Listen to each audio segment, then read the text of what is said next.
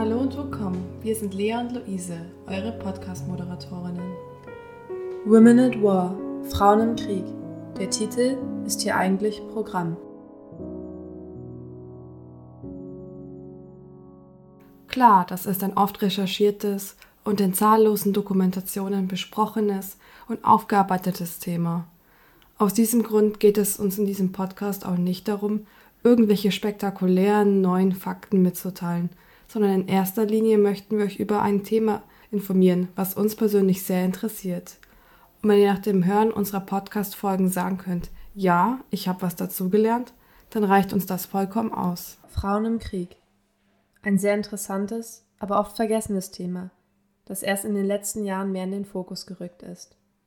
Je mehr nun auch wir uns damit auseinandergesetzt haben, desto mehr hat es uns fasziniert. Wir wollten diesen neuen Blickwinkel auf Geschichte unbedingt besser kennenlernen. Falls ihr noch irgendwelche Fragen oder Anmerkungen habt, schreibt uns gerne an unsere Mailadresse jbs-lommel.volksbund.de oder ihr könnt uns auch einfach direkt per Insta schreiben an heusübergrenzen-lommel.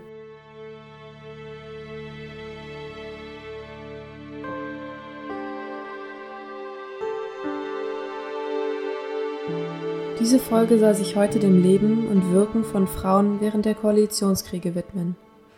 Die Koalitionskriege stellen eine Reihe von Auseinandersetzungen im späten 18. bis frühen 19. Jahrhundert dar. Alles begann mit den Revolutionskriegen von 1792 bis 1802, auf die später die Napoleonischen Kriege von 1800 bis 1814 folgten. Aber schauen wir uns das doch mal ein wenig genauer an.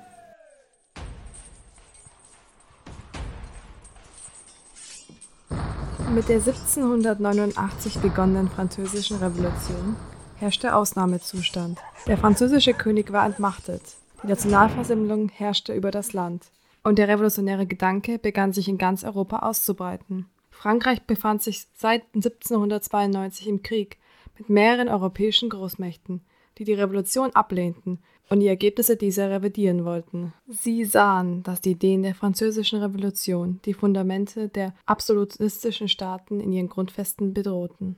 Während des ersten Koalitionskrieges, so bezeichnet man einen Krieg, der durch einen Zusammenschluss mehrerer Großmächte geführt wird, schlossen sich Preußen, Österreich, Großbritannien, einige Staaten des Heiligen Römischen Reiches und noch eine Reihe weiterer Mächte gegen Frankreich zusammen. Ihr Ziel war es, die Verbreitung der französischen revolutionären Ideen auf die Völker des übrigen Europa mit allen Mitteln zu verhindern und so ihren Machtanspruch zu sichern. All das ereignete sich in den Jahren von 1992 bzw. 93 bis 1797. Frankreich reagierte darauf mit einer kompletten Mobilmachung und der Vormarsch der Koalition entfachte das französische Nationalgefühl. Das Heer wurde auf eine Million Mann verstärkt wodurch es Frankreich gelang, Belgien zu erobern und die Niederlande unter seine politische Kontrolle zu bringen. Und dies sollte nicht der einzige Erfolg der Franzosen bleiben. Napoleon und die französischen Truppen gewannen des Weiteren die Kontrolle über den deutschsprachigen Raum links des Rheins, Westfalen, Pfalz und das Rheinland. Daraufhin schloss Preußen 1995 einen Sonderfrieden, in dem es auf alle Besitzungen auf dem linken Rheinufer zugunsten von Kompensation auf dem rechten verzichtete. Es kam allerdings noch zu einem zweiten und sogar zu einem dritten Koalitionskrieg, diesmal ohne Preußens Beteiligung. Zahlreiche deutsche Staaten veranlassten daraufhin ihren Austritt aus dem Heiligen Römischen Reich. Sie wollten sich der vermeintlichen Siegermacht anschließen, Frankreich. So wurden sie Mitglied in Napoleons neu gegründeten Rheinbund. Erst im Jahr 1812 kam es zu einer Wende. Napoleon scheiterte bei seinem Russlandfeldzug wo er große Truppenverluste hinnehmen musste. Dies veranlasste Preußen, Österreich, Russland, Schweden und Großbritannien in einer erneuten Koalition gegen Frankreich vorzugehen. Und mit der daraufhin folgenden Völkerschlacht bei Leipzig näherte sich langsam das Ende. Der Rheinbund wurde aufgelöst, Spanien konnte befreit werden, Napoleon wurde zur Abdankung gezwungen und anschließend auf die Insel Elba verbannt. Die Schlacht bei Waterloo im Jahre 1815 besiegelte das endgültige Ende der Koalitionskriege.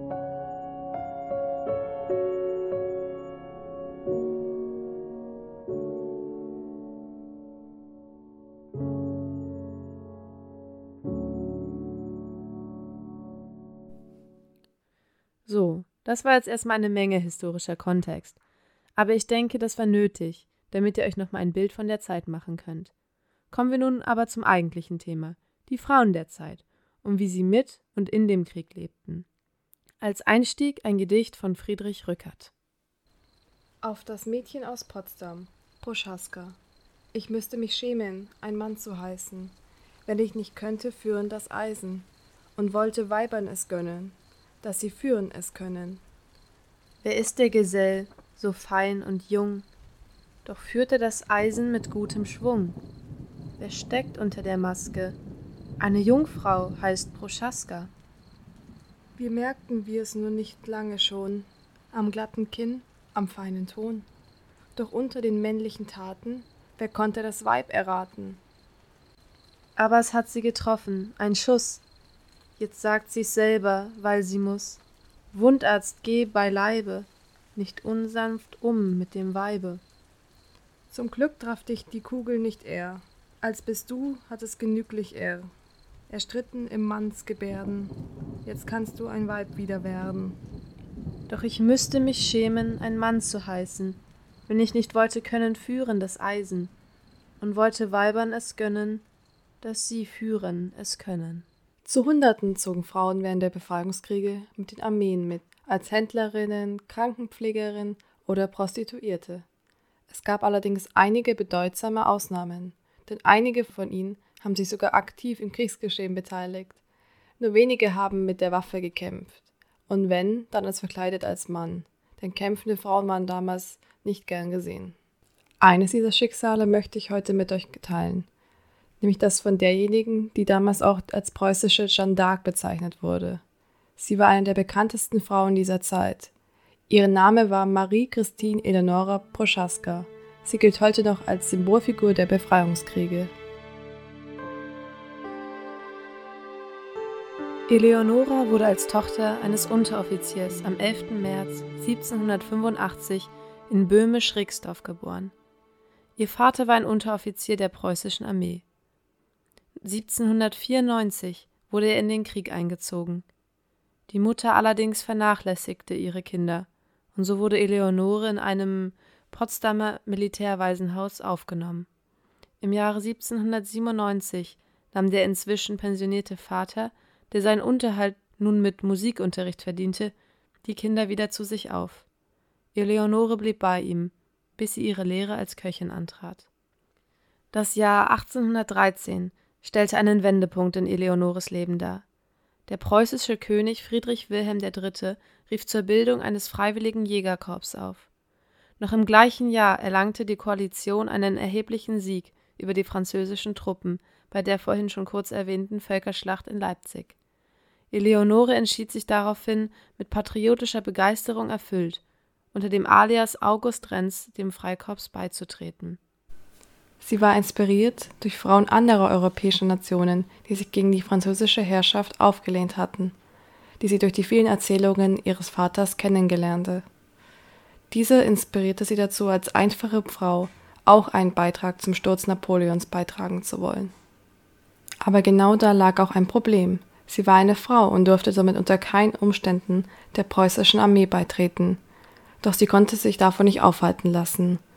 Eleonore schuf sich eine komplett neue, frei erfundene Identität und kreierte so August Renz. Ihre männliche Verkleidung machte das Bild perfekt. Mit dem Verkauf ihrer Habseligkeiten finanzierte sie sich den Kauf von Waffen, Uniformen und Ausrüstung und zog so in den Krieg. Doch ihre Militärkarriere nahm ein baldiges Ende. Eleonore wurde beim Angriff in der Schlacht an der Görde am 16. September 1813 schwer verwundet. Während des Gefechtes sollte eine von der französischen Infanterie belagerte Höhe eingenommen werden.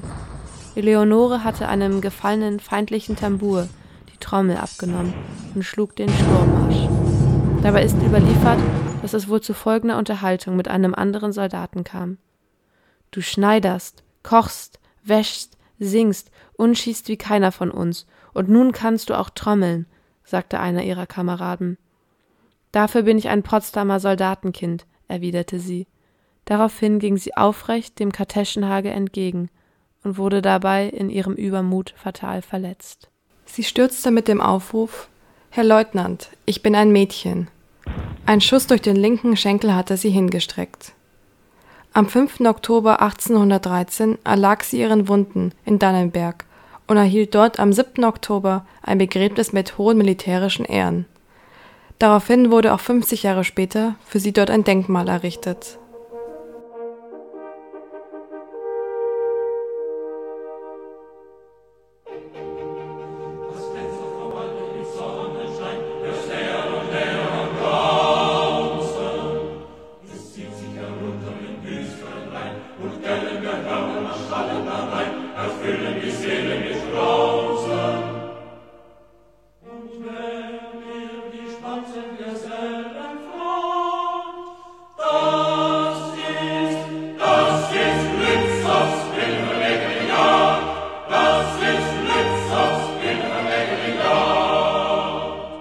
Das war ein kurzer Ausschnitt aus dem Lied Lützows Wilde verwegende Jagd. Dieses Lied wurde von dem deutschen Dichter Wilhelm von Eichendorff geschrieben und romantisiert die Taten der sogenannten Lützower Jäger, von denen auch Eleonore Proschaska ein Teil war. Sie sollte aber nicht die einzige bleiben, die sich dafür entscheiden sollte, gegen Napoleon in den Kampf zu ziehen. Auch die Bremerin Anna Lühring teilte ein ähnliches Schicksal. Sie wurde am 3. September 1796 in Bremen als Tochter des Zimmermannmeisters Johann Christoph Lühring geboren. Sie hatte noch vier weitere Geschwister. Über ihre Kindheit ist allerdings recht wenig bekannt, weswegen ich nun gleich mit den Ereignissen, die sich im Jahre 1813 abspielt, beginnen werde. Im Oktober befreiten russische Kosaken und die Lützower Jäger unter General von Tetenborn die alte Hansestadt Bremen von französischer Herrschaft. Wie bei vielen anderen Bremer Familien wurde auch bei den Lürings ein Mitglied der Lützower Jäger einquartiert, um diesen zu versorgen. In Anna Lüring, welche sich selbst nie wirklich als Mädchen gefühlt hatte, reifte dadurch der Entschluss, sich den Jägern anzuschließen. Durch die Taten von Eleonore Proschaska inspiriert, machte sie sich in der Nacht vom 13. auf den 14. Februar 1814 in den Kleidern ihres Bruders auf, um sich in der Schwarzen Schar einzutragen vor dem Eintritt in die Armee nahm sie den Namen Eduard Kruse an und gab sich als Sohn eines Konsistorialrates aus Oldenburg aus. Sie wurde der fünften Kompanie des dritten Bataillons unter Friedrich Ludwig Jahn zugeteilt. Sie erhielt von Münster aus einen Marschbefehl nach Jülich, wo die Lützower Jäger zusammen mit russischen Truppen die französische Festung belagerten. Sie befand sich zu dieser Zeit noch in der Grundausbildung und lernte den Umgang mit Waffen nach der Belagerung von Jülich erhielten die Lützower Jäger am 24. März 1814 den Abmarschbefehl nach Frankreich. Jedoch blieb Annas wahres Geschlecht nicht unerkannt. Ein Mitglied der Jäger wurde auf Anna aufmerksam, weil ihr Vater einen Brief an ihre Einheit schickte, in dem er zu erkennen gab, nach seiner Tochter zu suchen. In Aachen gab Anna ihrem damaligen Vorgesetzten nach langer Befragung schließlich ihre wahre Identität preis.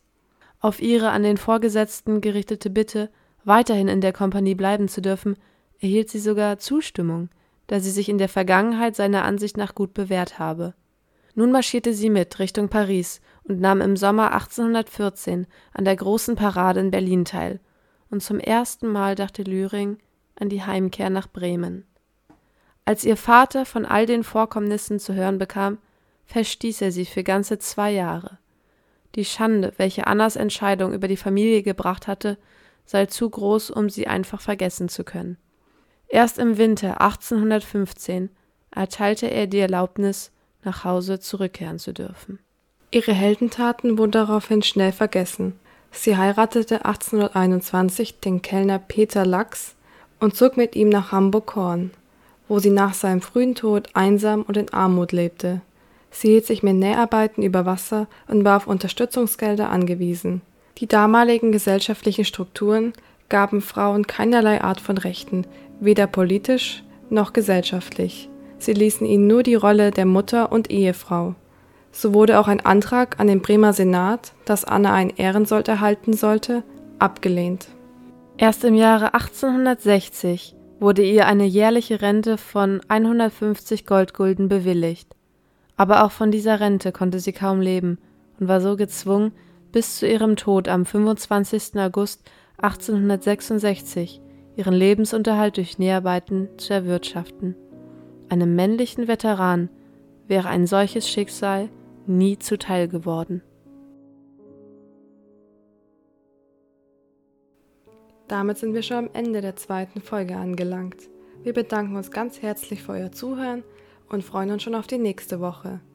Da machen wir einen ziemlich großen Sprung, denn die kommende Episode wird sich mit der Rolle von Frauen im Ersten Weltkrieg auseinandersetzen.